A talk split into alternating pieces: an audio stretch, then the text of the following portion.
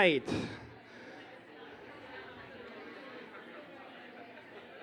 Well, here we go. So, I have a lot to fill you in on here.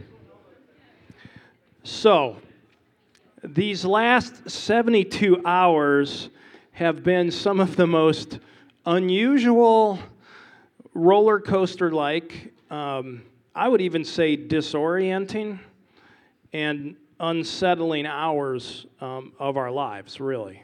It's kind of an unprecedented thing. And so, graduations, weddings, proms, trips, like things that are really like deeply meaningful, like rites of passage, like some of those things aren't even going to happen. College sports that have been canceled, entire industries that have grinded to a halt, and then there's all the supply chains that that that really supply those things.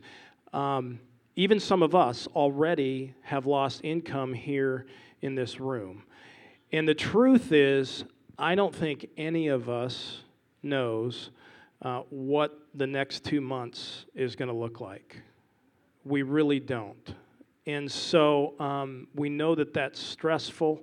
We know that there's anxiety that comes with that. Um, so we wanted to tell you, like, as a leadership team, us also, like, we have been on a roller coaster too, with constantly shifting sand underneath us. Um, at one point, we're, we weren't sure whether we'd even be able to meet publicly, so we've just you know, one minute we're doing this, and the next minute, and then it just changes, constantly, rapidly changing. And so, our plan was to have a congregational meeting where we would talk through uh, this incredible offer of this church building that has been offered to us. And we were going to do that on March 22nd, okay? Um, and so, with all of this happening within the last 72 hours, we felt like, well, we should move that up because we may not even be able to meet publicly. Okay? So, even since then, that has changed. And so, let me just give you just a general summary um, so you kind of are caught up to speed if you weren't here this past, this past Sunday. We have been offered a church and a fellowship hall, okay, in the Milk District, okay? So, uh, which is just a really cool section of town, which is not very far from here. And then that will be right in the middle of a brand new neighborhood, which is going to be built by Lennar Homes, which is the biggest home builder in the States. So, we are going to be handed a deed for a 1.5 to 2 million dollar asset after its closing, okay? And if that's not all, then those that have helped make this happen have offered a $250,000 like lead gift for the renovation of the buildings. So there's the church sanctuary and then a fellowship hall. Now, this is an incredible thing. I have been talking with pastors and leaders downtown whose jaws just drop when they hear this opportunity that we have.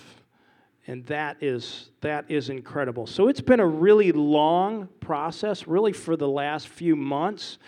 Um, what we've done, we've met with our leaders twice all together. We've toured the building.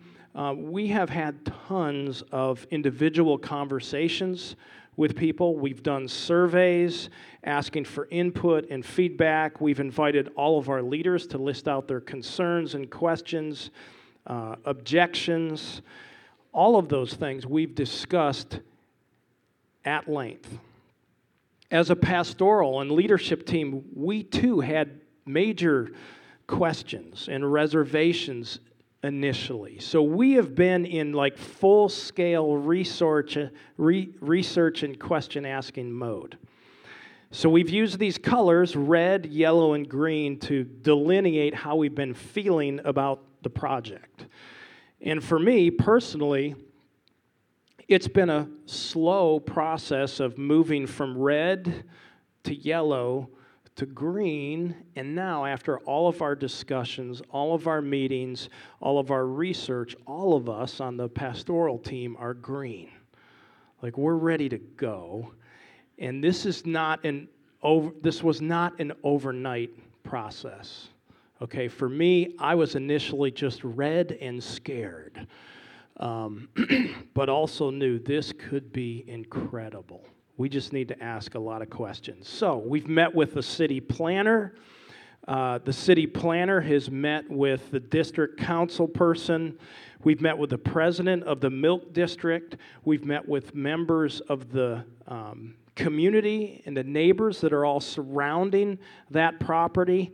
Everybody is totally stoked about this project.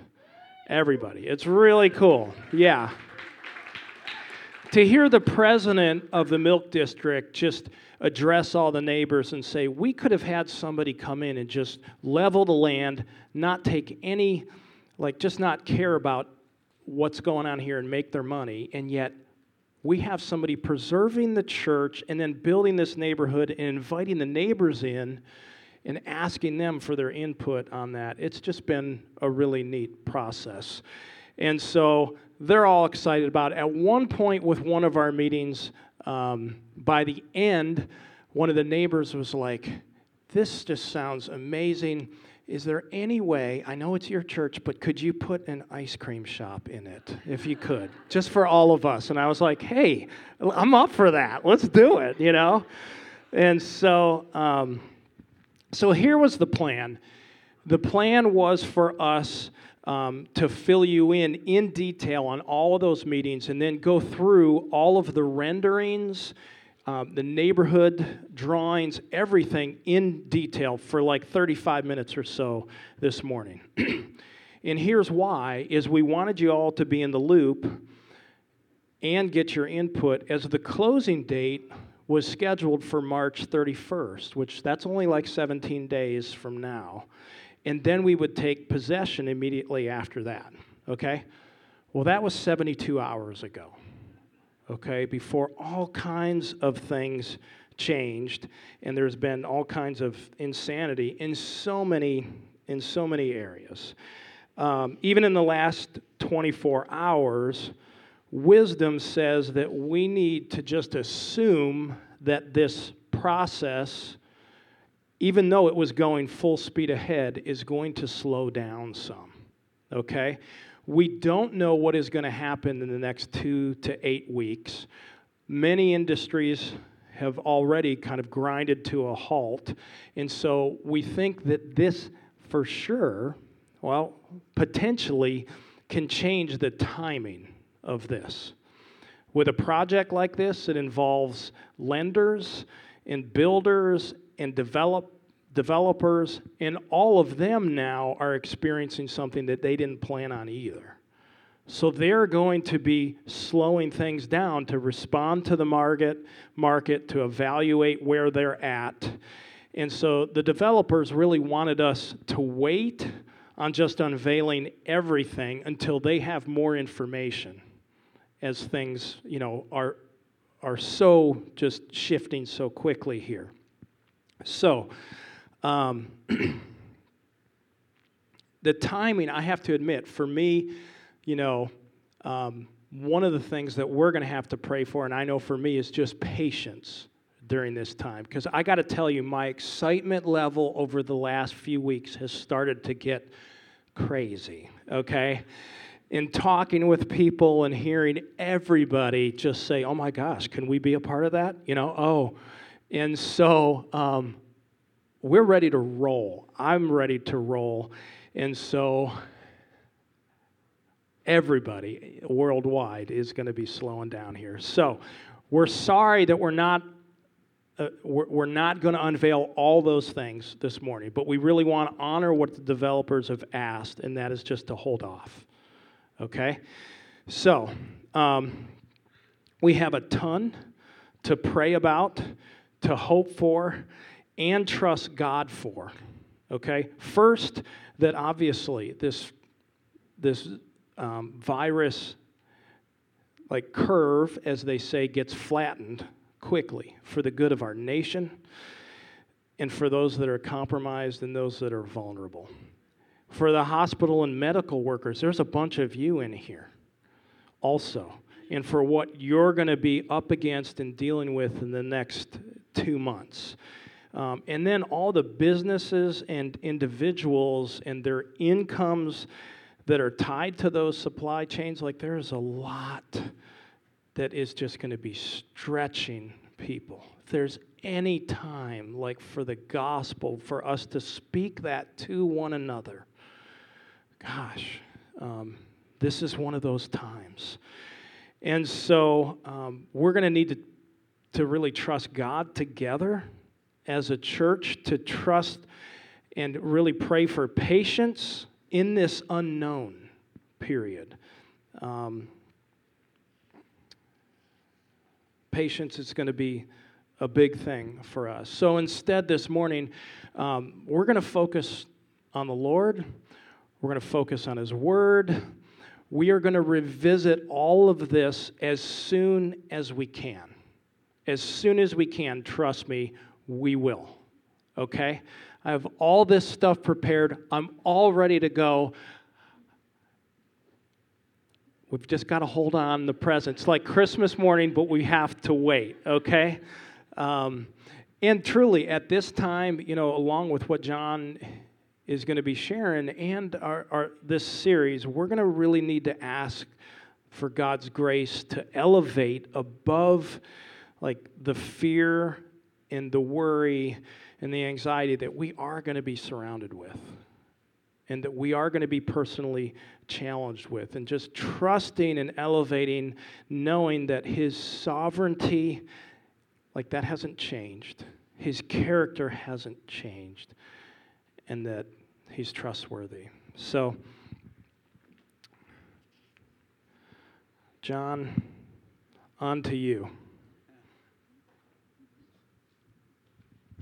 Don't get too close to the mic. No, I'm just saying. Don't, don't get too close to that mic. I did not.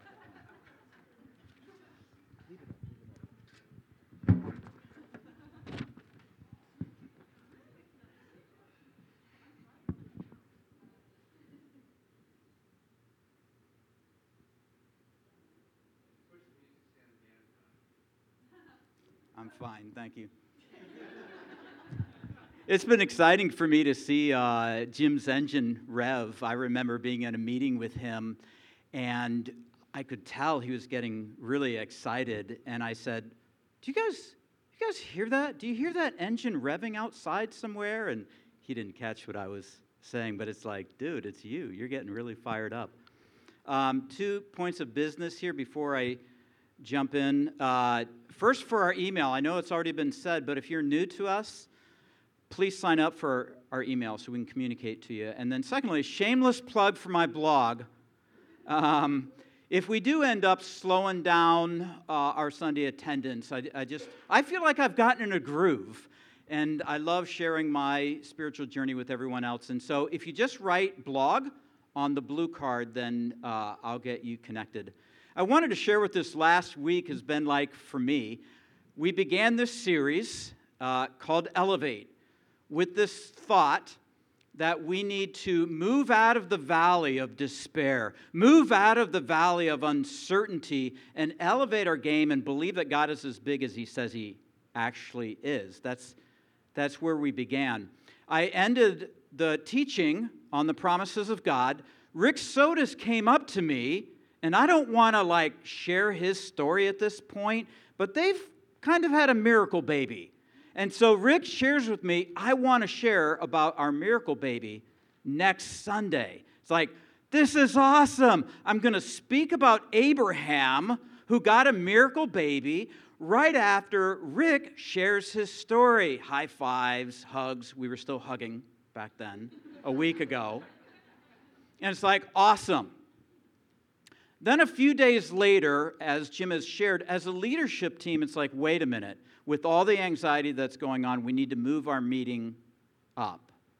And so, great. And that's where we were throughout much of the week. And then the landscape began to shift again. So when we made the decision for me to teach, uh, I literally was sitting in a plane about to take off to come back here, and I'm texting people back and forth when the decision is made okay, John's back up and teaching. And I made a decision. I hadn't, I've been up in North Carolina all week with my mom, and I had a date night planned with my wife. And with all the anxiety and pressure, and I need to pull together a teaching, I decided something that I'm not used to doing as well as I'm doing now. I'm going to trust God and I'm going to go spend time with my wife. So, yeah, it was a wonderful time. Do not think for one second I don't have a message. I do, and it's very clear and on my heart. But I may not be quite as polished as I normally am. I may not be quite as funny as I always am. I got to laugh. All right, good. Uh, I wasn't sure if it would. Um, so we've gone from plan A, plan B, plan C. Uh, and at, at the end of the week, while I'm sitting on the plane, I remembered something. It's like, wait a minute. The Abraham story is about fear, and it's about anxiety, and it's about the temptation to take matters into our own hands. And behind the curtain is this God who is doing amazing things. Maybe we should just look at Abraham. And so that's what I want to do this morning. Before I do so, can I just lift up this congregation and our world in prayer? Okay? Great God, we thank you that you are sovereign. We thank you that you're trustworthy. There is no dark side to you. There is no part of your character that is anything less than good, less than faithful, less than reliable. We bring to you all of our cares, all of our concerns. Whether it's about our own finances or the finances of people we care about, or the health or the mental anxiety behind all of this, and we rest in you here today. We do pray that you would give this nation wisdom in how to handle this crisis. We do pray for those that are vulnerable. We do pray for our own hearts as we navigate this unprecedented crisis. We lift all these things up to you and we pray that you would speak to us today. That we would not just read ancient words, but that they would penetrate. That they would come powerfully and with great destruction of our fears and anxieties, that we could live with freedom and hope and joy in the midst of a panicked world. So we lift up this 30 minutes and we ask you to speak through me and despite me. In Jesus' name, amen. All right. Uh, some of you probably know this story really well, uh, and some of you, it might be the first time that you're hearing it. Either way, I hope it is very helpful to you. We've been talking about the promises of God, and we're going to look at a promise made to Abraham and his wife, and more importantly, how it rolled out, how it flowed out. So, first, the vastness, the vastness of the promise. What I'm going to share with you is you're sitting in this room here today because of a promise made thousands of years ago to Abraham. Genesis chapter 12, verse 1. Now the Lord said to Abram, Go from your country and your kindred. I'm going to come back to that point late in the teaching, and your father's house to the land that I will show you. And I will make of you a great nation, and I will bless you and make your name great. Abraham has a great name, right? Remember that song some of us, the few of you that were brought up churched, Father Abraham. Maybe we could tie that into the worship later. No? no, that's right. His name is great. I will bless you and make your name great so that you will be a blessing. I will bless those who bless you, and him who dishonors you I will curse. and in you all the families of the earth shall be blessed. This is called the beginning of redemptive history. And so last week we talked about these different dimensions of time, God's great story of creation, fall, redemption, and restoration. Creation is God made this world that we walk through, everything in it. From little birds to black holes, he designed it all. Fall is that sin entered this world, and that's why our world is such a broken place. Redemption came through Jesus Christ on the cross, but God began to drop little hints about what was to come, beginning with this verse right, here in Genesis chapter 12. Because when you get to the New Testament, Paul looks back on this promise, and here in a little bit, we'll see that God showed Abraham all the stars in the sky. And Paul in the New Testament comes along and he says, You know all those stars in the sky? The descendants that God promised to Abraham? If you're a person of faith in Jesus, that's you and me. We are part of the fulfillment of this promise that God made to Abraham thousands of years ago. I just want you to imagine this conversation with me. Do you think Abram had insecurities? Was that really God? Did God did God just speak to me? What do I say to my wife? What am I going to tell her? Can you imagine this conversation? Hey, uh, Sarah, I was thinking about relocating. What do you think about us just moving? Where? Uh, I'm not really sure where we're going to move to. Why am I thinking this? Uh, okay, I got to come clean here. Uh, God told me to move. No, he did not say where to move to. No, I did not get into the new wine. That didn't happen. Did God say anything else? Uh, yeah, just this little thing about God blessing all the families of the earth through me. That's it. Can you imagine? What, I mean, how would you respond to that if your spouse said that? All the families of the earth blessed. It's amazing the vastness of this promise that there would be a descendant of Abraham through whom the entire world would be blessed. It's absolutely crazy. And imagine this promise being passed on from generation to generation through oral tradition. Abraham's son, Isaac, was told about this promise. Isaac told his family, the next family, the next family. Can you imagine hearing this story about Father Abraham? Nice guy, Abraham. Except when he began to talk about that God stuff. He was a little unhinged. I mean, not all the pistons were firing. God's going to bless the entire world through our little family line? Kind of unbelievable. That's the vastness of the promise that God made. Here's the second thing, and perhaps the main thing I want to draw our attentions to. Our attention to is called tent theology. Tent theology. Genesis chapter 15, verse 1. After these things, the word of the Lord came to Abram in a vision Fear not, Abram, for I am your shield, your reward shall be very great. So, what was Abram feeling at this moment? Fear. The great man of God was afraid. It didn't make any sense to him. Time has passed. He's not had a descendant yet.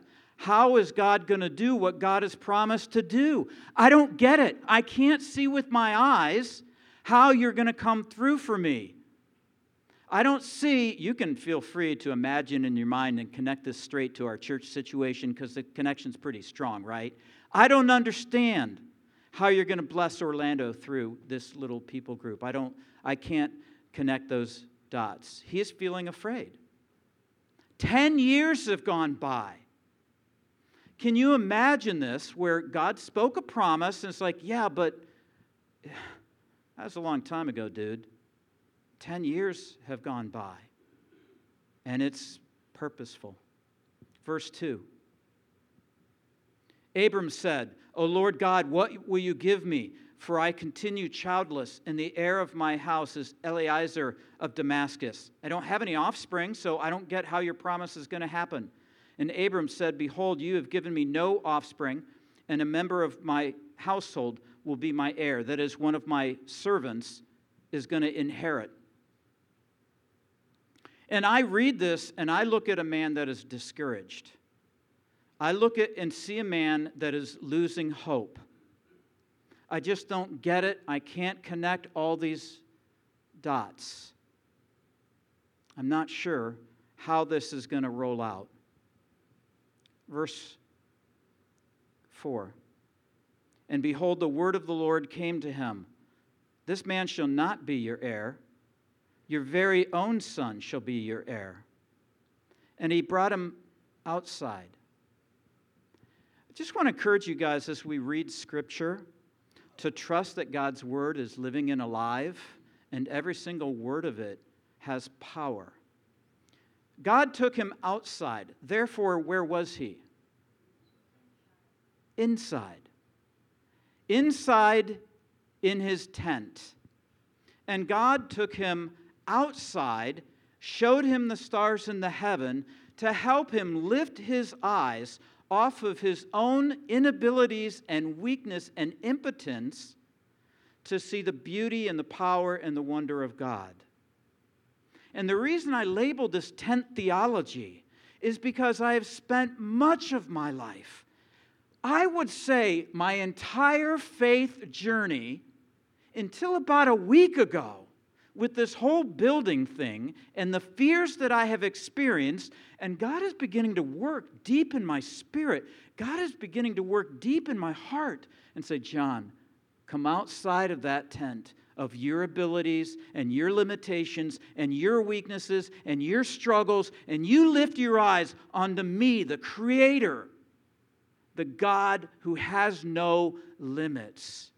I ask us today to begin to move out of a tent theology into the fear fear producing but fear relieving wildness of trusting God. Are y'all with me on this? God wants to move us out from under the tent. This is the exact opposite of what we have all been taught and what we all believe. We all believe blessing is based on our abilities and our skills and our personality and our charisma and our advertising and our money and all of these other things. And God is communicating no, your confidence, your swagger, your courage should be based entirely on me. I invite you into this. I believe God is inviting us out of tent theology to stand underneath the stars, the beauty and the power of who he is. Verse 6 And he believed the Lord, and he counted it to him as righteousness. This verse is picked up in the New Testament as an image of salvation. If you know Jesus Christ, you began with your faith journey by bringing what to the table? What good works did you bring to this table called salvation? None. You know what you brought to the table for this relationship with God? Nothing but your sin. Isn't that mind blowing? And this image of looking up at the stars, or in our case, looking up at the cross and saying, I got nothing, you got it all. That's the image of salvation. That's the image here of receiving from God.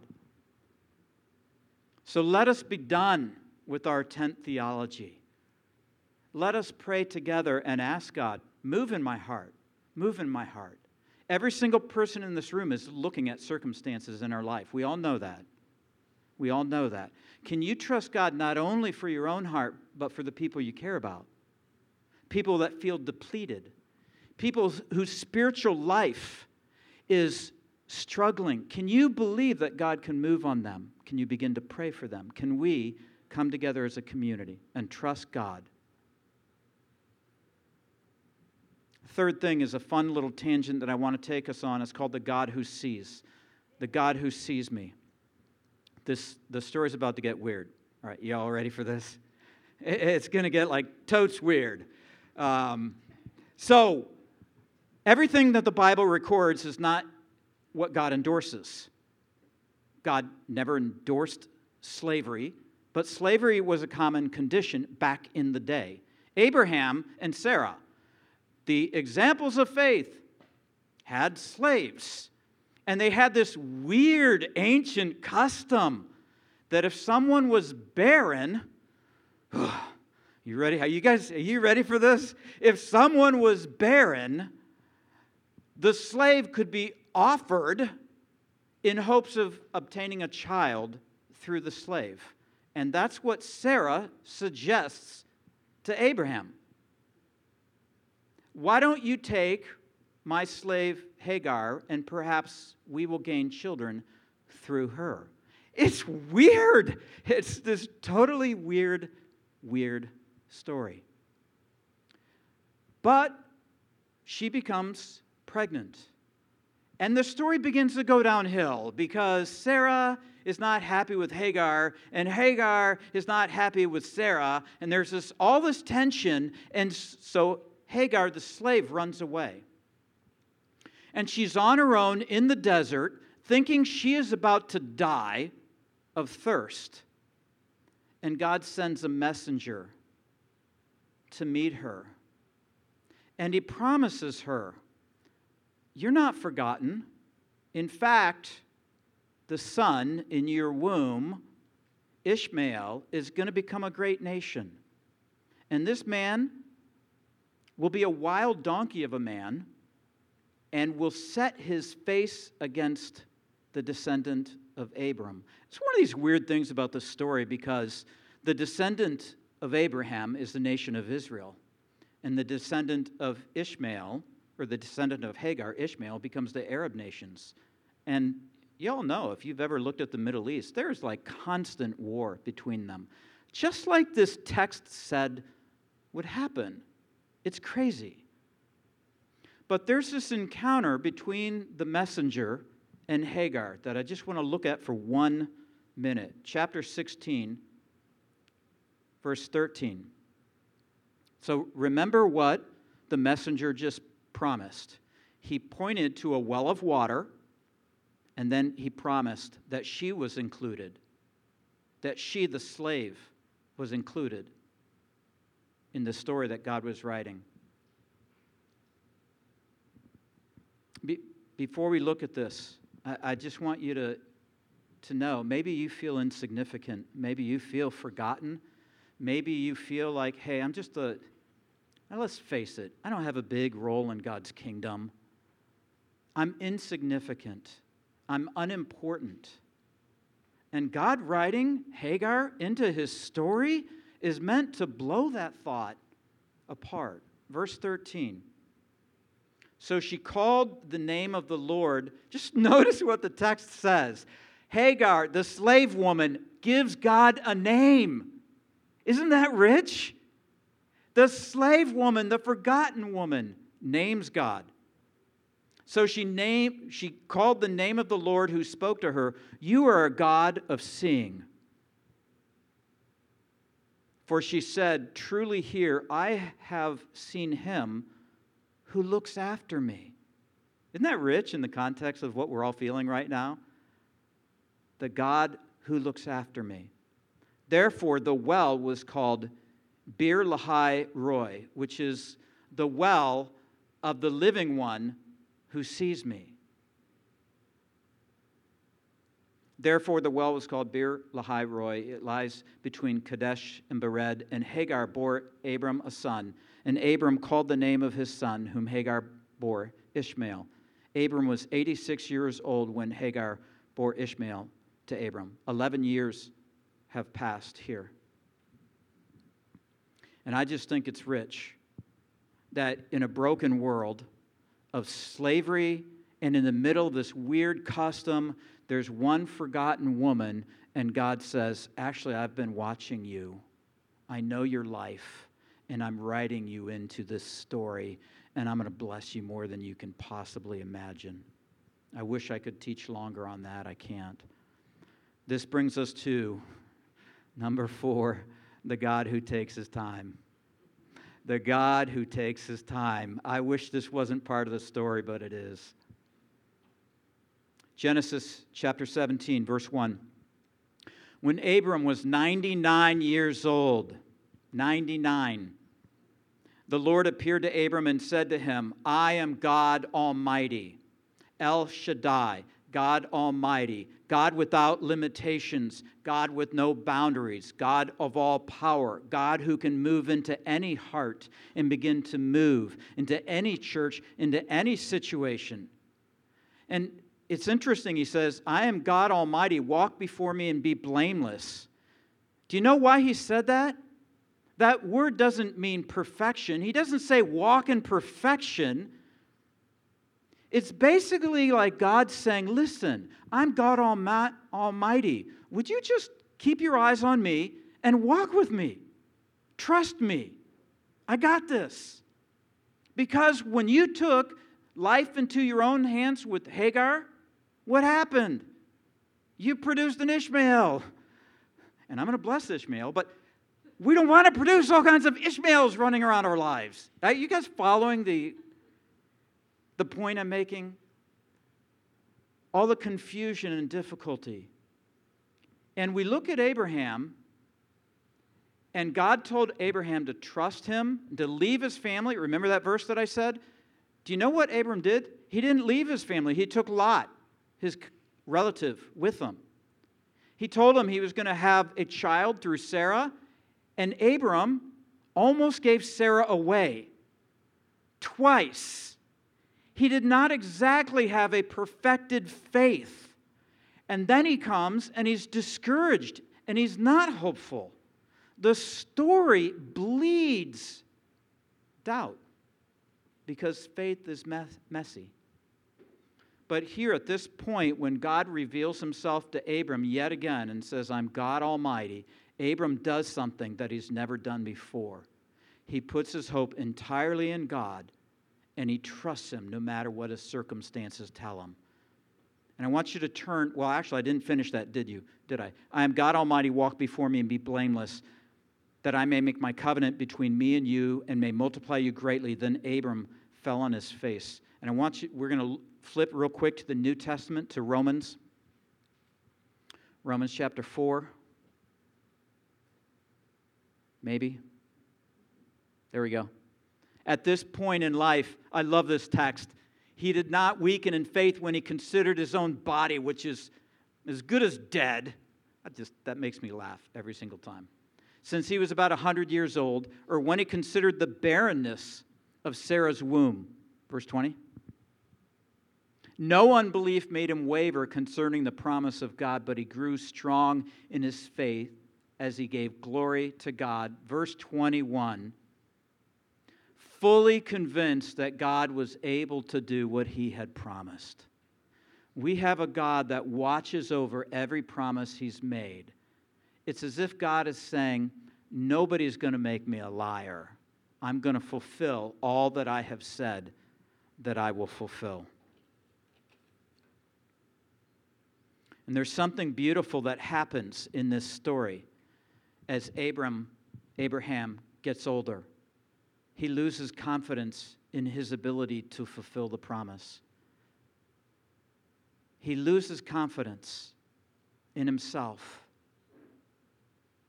And with his back against the wall, it's like, well, there's no other alternative but a God who has made this ridiculous promise to me and he grows strong in faith because of the beauty of losing confidence in himself.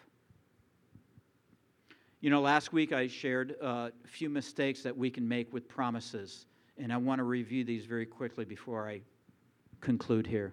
The first is this the biggest mistake we can make with the promises of God is not claiming God's promises because they weren't written to you. No promise was written to you. Every promise that we find in the scripture was written or spoken to someone else.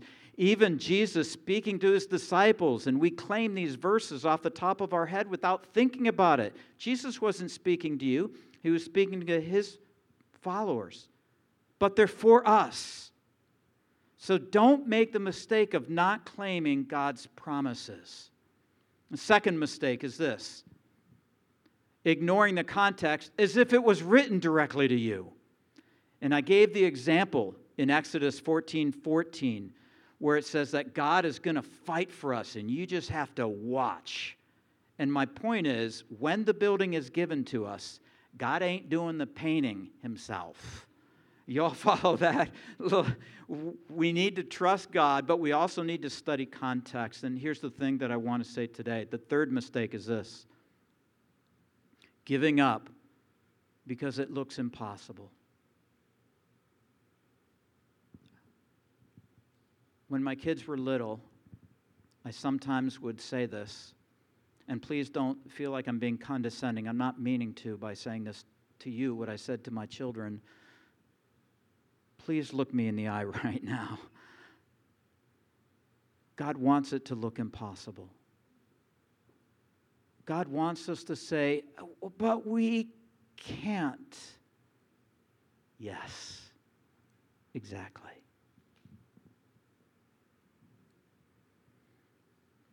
We get to my last point the laugh of joy. This is rich. Genesis 18. Genesis 18, verse 9. They said to him, Where is Sarah, your, your wife? And he said, She's in the tent. Verse 10 The Lord said, I will surely return to you about this time next year, and Sarah, your wife, shall have a son. And Sarah was listening at the tent door behind him. So picture this God has sent a messenger who's speaking to Abraham, and Sarah is listening in on this conversation, peering around the tent and, and listening in. Next verse. Now, Abraham and Sarah were old, advanced in years. The way of women had ceased to be with Sarah. So Sarah laughed to herself. She didn't chuckle out loud, it was just this quiet little inward thing. She laughed to herself, saying, After I'm worn out and my Lord is old, referring to Abram, that's the way they talked back then. Husbands, don't misapply this. After I'm worn out and my Lord is old, shall I have pleasure? Verse 13. The Lord said to Abraham, why did Sarah laugh and say, Shall I indeed bear a child now that I'm old? I love this. Verse 14 Is anything too hard for the Lord? At the appointed time I will return to you, and about this time next year, and Sarah shall have a son. Verse 15. But Sarah denied it, saying, I did not laugh, for she was afraid. And he said, no, but you did laugh. And the richness of this story is found in the naming of the child. In verse 21, verse 1, the Lord visited Sarah as he had said, and the Lord did to Sarah as he had promised. Verse 2 And Sarah conceived and bore Abraham a son in his old age at the time of which God had spoken to him, Abraham called the name of his son who was born to him, who Sarah bore him, Isaac, meaning laughter. God took the laughter of unbelief.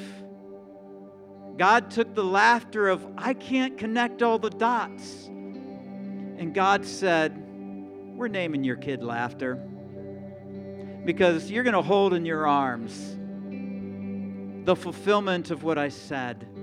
And every time you look down at that boy, or every time you walk in the doors of this new church, I just want you to remember I thought of you. I included you in this story because I'm a really big God. Can you guys stand with us?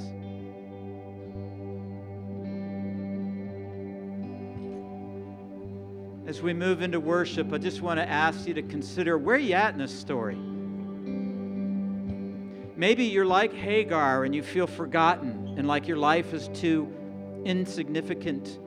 It doesn't matter God surely doesn't have a big plan for you. Some of us are like Abraham. We feel like we've been given a promise. And we're learning, maybe for the first time, to come outside of the tent, outside of our tent theology. But my hope is that all of us will one day be like Sarah, holding the fulfillment of God's great promise in our eyes, in our hands, with our heart full of joy, laughing because of the goodness of God. Let's pray. Thank you, Lord, that we're already on the other side of this promise. We're no longer waiting and wondering what you're like.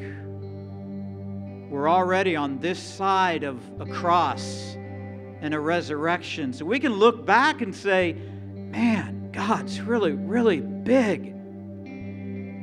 Through the Holy Spirit, would you enable us to have the sort of laughter of joy and expectation because you've already died for us?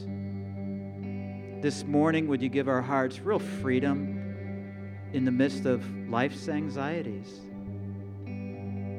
Would we honor you and trust you for being the great big God that you say you are? And so we come right now to worship you, to lift our hearts, to laugh, to sing, to remember who you are and what you've said. And we come in the great name of Jesus.